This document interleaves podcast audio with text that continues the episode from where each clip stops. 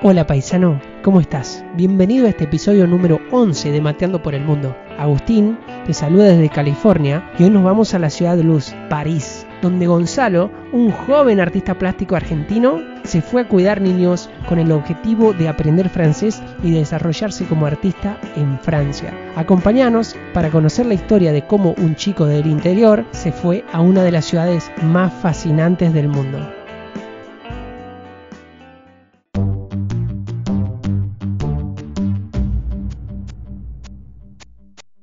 Hola Gonzalo, ¿cómo estás? Eh, ¿Cómo va la vida en la bella París? Hola Agustín, ¿cómo estás? ¿Todo bien? ¿Y vos? La vida aquí está bastante buena.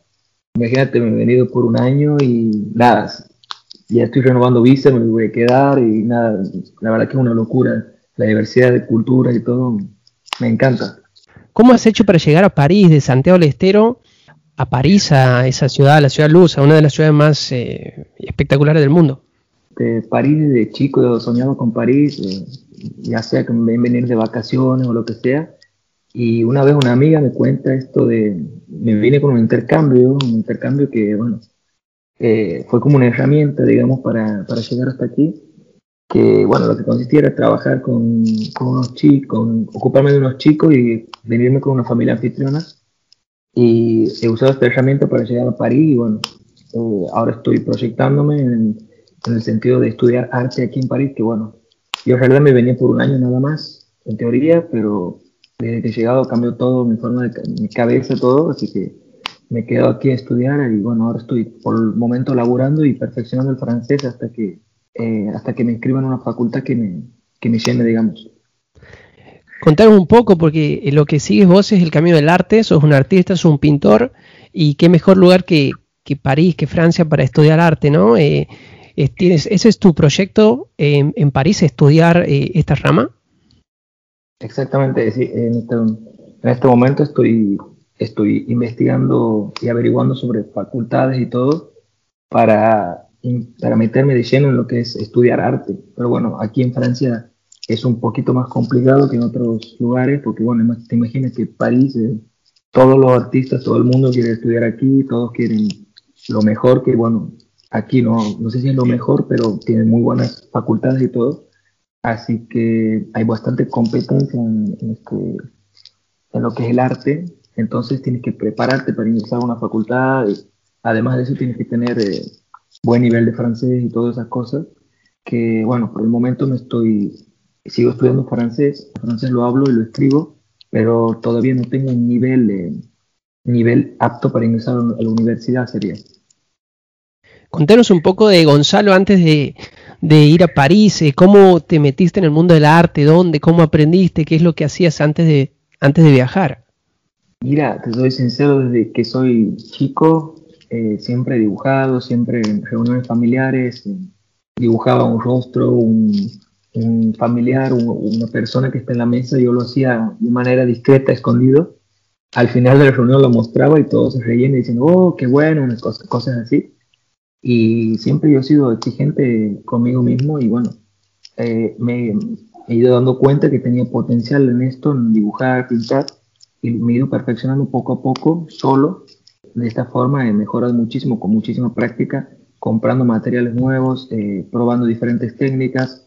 Eh, obviamente YouTube ayuda en todos lados. Me he ido, he ido mejorando.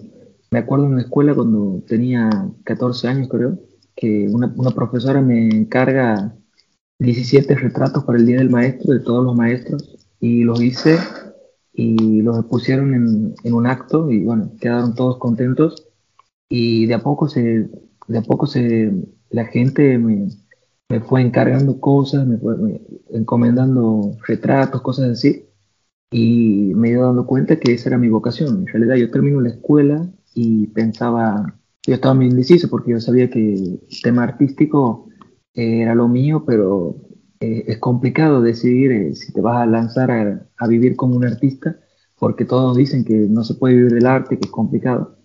Entonces, bueno, yo estaba medio dudando, entonces me metí en abogacía, porque además me hizo un, un test vocacional que me daba, que también podía, podía andar en abogacía, digamos, pero hice dos o tres meses y dejé la carrera de abogacía porque dije, no, esto no es lo mío. Digo, esto no me llena, dejo todo a la mierda y, y me voy a dedicar al arte, digo. Y bueno, este año justamente lo charlé con mis viejos, porque yo estaba viviendo justamente con mis viejos en ese momento todavía. Y me dijeron, bueno, pero si quieres ser artista, dedícate a eso, me decían ellos. Bueno, de a poco empecé a publicar, a, publicitar un poco más y la gente empezó mágicamente a, encargarme cosas, a encargarme retratos, a encargarme, eh, bueno, en este momento también pintaba telones para los chicos egresados, eh, retratos, pintaba también, he pintado bares también en Santiago del Estero. Y a poquito el trabajo fue surgiendo y bueno, las personas también de boca en boca iban hablando que esto y lo otro y bueno, salían cada vez más cosas y bueno, de así poco a poco fui haciendo lo que es eh, esto, ¿no? En este, en el podcast, en varias eh, ocasiones hemos hablado con otras personas sobre los mandatos sociales, sobre los mitos, ¿no? Qué bueno que pudiste romper ese mito de que uno no puede vivir de su vocación, en este caso de, la pintura, como vos. Me acuerdo cuando era chico quería ser astrónomo y mi viejo me decía, pero de astrónomo solamente vas a vender ticket en el planetario en Buenos Aires, lo máximo. Y, bueno, esa, esa, esos mitos, ¿no? Tal vez esas barreras y lo bueno que tu familia te apoyó. Eh, tuviste ese apoyo y mira, ahora estás en Francia queriendo seguir esa carrera. Cuando las personas te dicen, no, no vas a poder, que cómo, que, va, cómo va, crees que vas a poder vivir de eso, creo que eso también, eh, cuando sos fuerte en tu interior, o sea, lo que hace eso es impulsarte a, a demostrar y a sentirte capaz de, de, poder lograr todo lo que crees y lo que, lo que tienes fe, digamos, tener fe en uno mismo, de saber tus capacidades y y explotarlas al máximo y saber eso. Yo, bueno, hubo un momento que estaba trabajando, no tenía tiempo en Argentina, en, Santiago del Estero trabajaba, tenía muchísimos encargos. La verdad que había un momento en el que no, no tenía manos, o sea, tenía un cuadro, un telón grande, un bar al mismo tiempo, y la verdad que estaba trabajando muy bien, pero y otra, yo, me venían otros encargos diciéndome que necesitaban cosas, y digo, bueno, en ese momento les decía, bueno, che, ¿me puedes esperar una semanita, por favor? Y estoy con mucho laburo y la verdad que increíble cómo, cómo uno puede, uno puede eh, desarrollarse en lo que uno quiere si se lo propone, ¿no? Yo he visto tus pinturas en tu Instagram y lo vamos a compartir para que la gente vea tu arte y la verdad son espectaculares, eh, eh, son, son muy bonitas y me imagino que la gente vio eso en Santiago del Estero, que no es común tener un artista que uno le puede encargar cosas. Y bueno, vemos, tal vez los parisinos te, te encarguen en un futuro así que, que meterle. Pero ahora te pregunto, vos estás pintando, tienes cliente en Santiago, te pica ese bichito de irte y alguien te comenta, contanos un, un poquito de este, de este programa que te permitió ir a Europa, que no es fácil ir a Europa, no es fácil conseguir una visa. Estaba en Argentina, encuentro una amiga en el colectivo y me cuenta que estaba por venir a Europa y yo le preguntaba, ah, sí, ¿cómo? Yo en ese momento justamente venía de un viaje mi primer viaje al exterior que lo hice a Estados Unidos. Yo estaba trabajando en ese momento como coordinador de turismo, me fui a Orlando, Miami y Bahamas en 21 días, un, lindo viaje que bueno, me abrió muchísimo la cabeza. Justo volví de ese viaje y me cuenta, yo cuando volví dije, no, yo me quiero ir de, Santiago del Estero, quiero ver un crecimiento en lo que es mi, en lo que es arte, quiero, quiero explotar mi cabeza de otra forma, que bueno, creo que saliendo de, de lo que era Santiago del Estero, yo podía mejorar, digamos. Entonces, bueno, mi amiga me cuenta de este programa que se llama Au Pair, se escribe Au Pair, consiste en, en, hacer un intercambio, en realidad viene como, viene como un intercambio y vives dentro de, un caso de, una familia anfitriona eh, y lo que haces es eh, trabajar con los, con los niños de esta familia, de, que bueno, puede, puede ser la, depende de la familia que te toque, depende de la familia que elijas también, que bueno, hay familia, hay, tengo amigas au que son, que cuidan chiquitos de tres años, de un año, de cinco, de, todo depende. Y bueno, yo me conseguí una familia que tenían dos niños de 9 y 11 años, que bueno, yo dije, bueno, está bueno para mí porque no es tan complicado, por suerte me, me tocó una buena, muy buena familia, y lo que hacía era básicamente eh, un trabajo no, no, muy difícil, era trabajar 4 o 5 horas diarias a partir de las cuatro y media hasta las ocho y media, nueve de la noche, en lo que, en lo que bueno, consistía buscar a, uno de los chiquitos, uno de los chicos de nueve años, que se llama Gabin, Gavin se escribe, tenía que buscarlo de la escuela en el auto, traerlo a la casa, hacerlo comer eh, lo que es el snack, que los chicos cuando son más chicos comen, algo como tipo una merienda, eh, y de ahí llevarlo a sus actividades, como por ejemplo, dependiendo del día, fútbol, tenis, lo llevaba en auto, lo buscaba en auto, y mientras el otro chico, el otro de los chicos venía a la casa y a la, noche preparaba la cena y listo. Eh, lo bueno de este intercambio es que te, que te dan una visa por un año, porque, bueno, como es complicado, por si quieres estar un año en Europa, además de eso, la familia lo que hace es pagarte la comida, te dan hasta un, te pagan el pase, lo que es el pase como la sube, digamos, un pase para tomar trenes, colectivos, todo. y la plata que uno gana es para, es para ahorrar o para fiesta o viaje, que estaba bueno, digamos, porque uno gana, no tiene que trabajar tanto y tiene tiempo libre. Eso es lo bueno de este intercambio. Yo durante las mañanas estudiaba francés. Además, practicar francés con niños debe ser eh, una buena práctica, ¿no? Una buena chance de aprender. Exacto, porque yo iba a la escuela, estudiaba en la escuela y en la hora del trabajo lo ponía a prueba y practicaba y, y así vas aprendiendo. ¿Es accesible? ¿Es muy caro este programa? Y obviamente vamos a compartir el link, vamos a compartir información para que los que le interesen puedan verlo.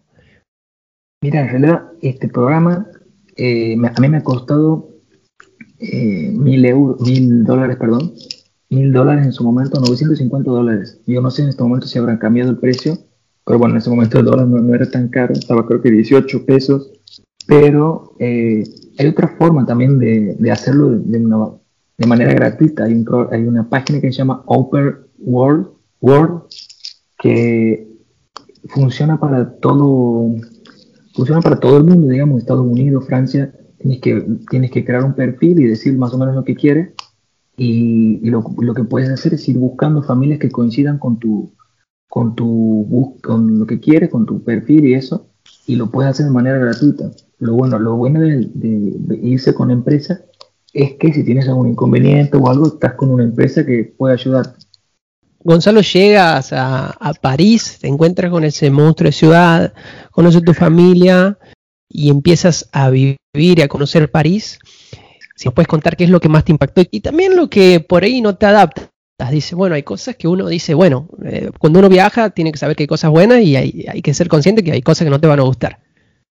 Mira, te soy sincero, desde que he llegado, eh, súper impactado. Yo, como que nunca he vivido en una ciudad grande, vengo de Santiago del Estero y en realidad siempre he soñado con vivir en capital, en alguna capital, por ejemplo Buenos Aires me encanta, he estado en Brasil, en Río de Janeiro y también me ha encantado lo que son las ciudades grandes y cuando he llegado aquí, la verdad que me, he visto con un monstruo que digo, oh, qué loco, qué bueno, la diversidad de cultura, la diversidad de, además las, las caras diferentes que vos vas, vas viendo que nunca has visto si no has vivido en, otro, en, otra, en otro país, en otra ciudad. Eh, y bueno, lo que sí te cuento, la verdad, es que los primeros dos meses o tres fue bastante complicado el tema de largar la lengua, de, empezar a hablar francés, porque en realidad yo, yo había hecho un curso de francés en, en Santiago del Estero, de, había estudiado un año más o menos, pero bueno, como la, práctica es todo, y, y, además encima llegas a París y todos te hablan súper rápido, y te súper pierdes y no entiendes, y te da vergüenza hasta de hablar o pronunciar mal, los primeros dos meses he estado bastante complicado y me, he comunicado en inglés todo, lo que he podido. Porque bueno, el inglés lo tenía un poquito más afianzado porque las últimas veces que había viajado al exterior había practicado mi inglés, que yo sí he estudiado inglés. Eh, hasta que bueno, eh, me he empezado a alargar de poquito cuando me meto en un curso de, de francés empiezo a ver de nuevo las cosas que había visto, empiezo a repasar, empiezo a hablar con, con, los chicos donde trabajaba y de a poco va saliendo y la verdad que eh, una vez que sale, chao, ya sos, sos libre, se puede largar la vida. Eh, los franceses son, un poco jodidos con el tema de, la lengua, eh, no son tan simpáticos si vienes con, otra, con otro idioma a hablar o tienes un problema, ellos a veces no les importa, te hablan en francés y como que tienes que entenderlo en francés. Este, sobre todo en la calle, bueno, si vas a una institución o ahí sí te tienen un poco más de, de consideración y que hablan en inglés.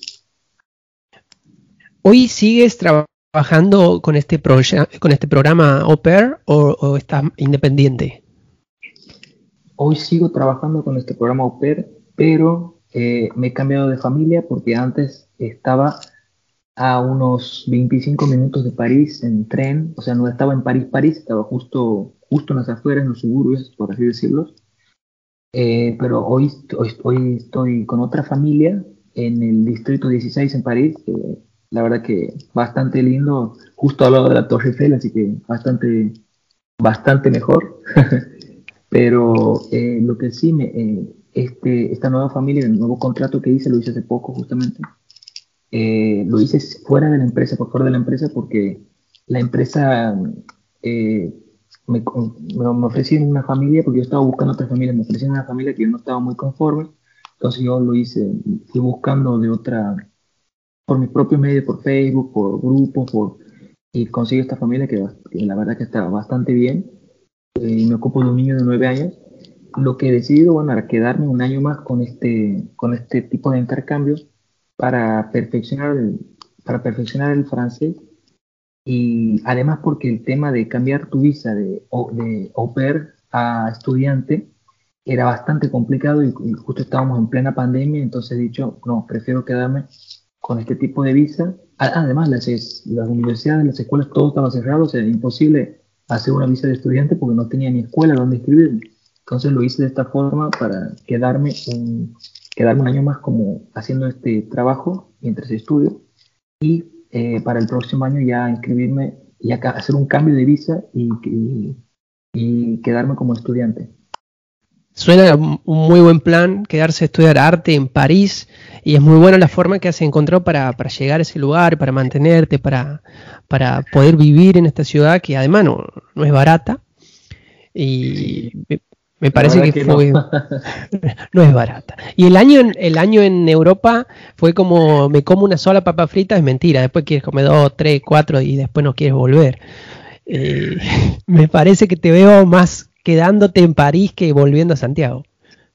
No, sí, sí, sí, en este momento estoy bastante proyectado y aquí, eh, bueno, todo el tema, el tema de la pandemia esta nos ha atrasado, ha atrasado muchísimas cosas porque eh, si yo hubiera seguido estudiando eh, arte, si no hubieran cerrado las universidades y todo, yo, eh, yo, en este momento ya tendría un nivel apto para ingresar a la universidad, pero bueno, este, por eso estoy, me sigo aquí con la idea de seguir perfeccionando lo que es.